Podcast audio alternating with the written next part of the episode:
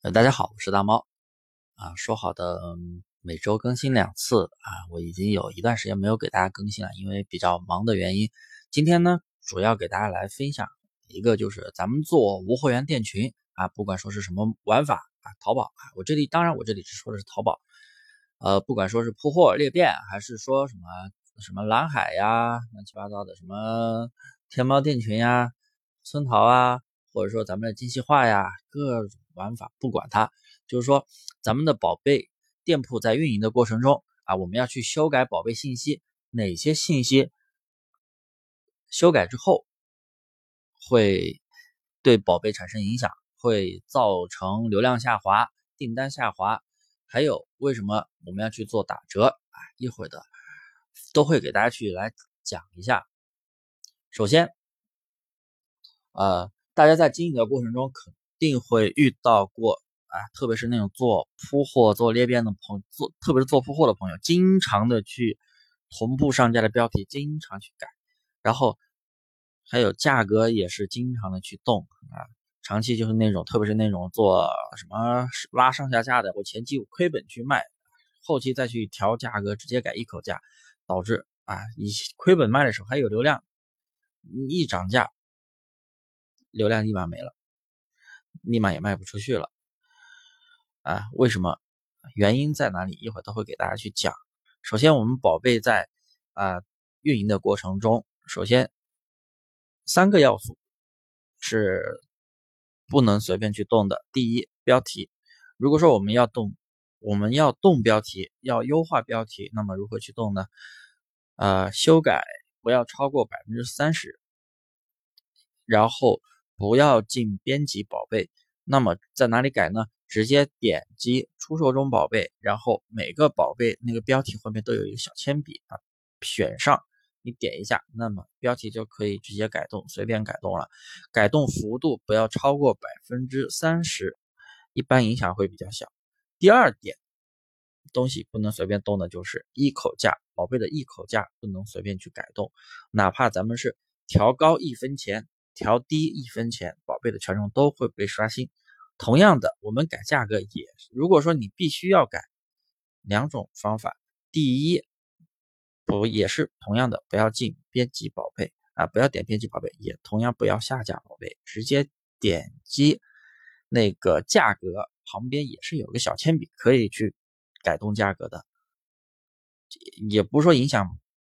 会小啊，你只要调了一口价，影响。就来了。那么第二个我要说的问题，怎么去解决这个一口价的影响呢？我相信有很多朋友已经开始做折扣软件的打折了。折扣软件一般就是在淘宝卖家服务市场里边啊，各种各种打折软件，你随便一搜，好多种，是不是？选个便宜好用的就行了。打折软件是什么？就是咱们平时看到的那种什么一口价。还有一个什么淘宝价，什么卖家促销，画一横线，然后在一个大的一个层啊，应该是红橙色的那个字是吧？那个就是折扣价。然后改折扣价的话，对宝贝是没有任何影响的。所以就是说，怎么去解决这个影响？所以大家我建议后期一定要去打折，一定要去用折扣价去打折，可能对于。啊，铺货的朋友不好去打折，因为毕竟宝贝数量多。但是现在很多都在查异常店铺的管控，所以大家做铺货的有一些都把宝贝数量减下来了。所以就是我建议新上的宝贝打折，可以去完美的解决掉啊，完美的去避免因改一价格而导致对宝贝降权的一个影响。第三个就是图片的。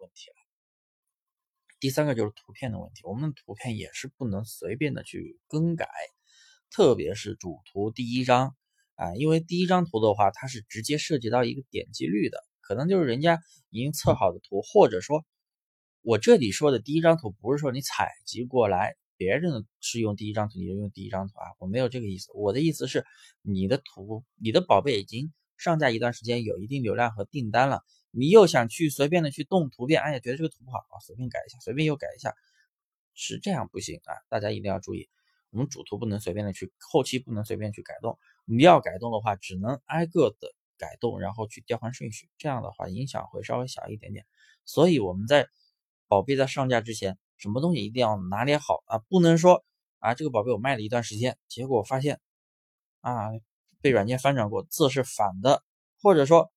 啊里面的价格信息没有清除掉，品牌信息没有清除掉，或者说不是我们想要的信息，那么当时那你干嘛去了，对不对？所以大家就是我们在上架的时候啊，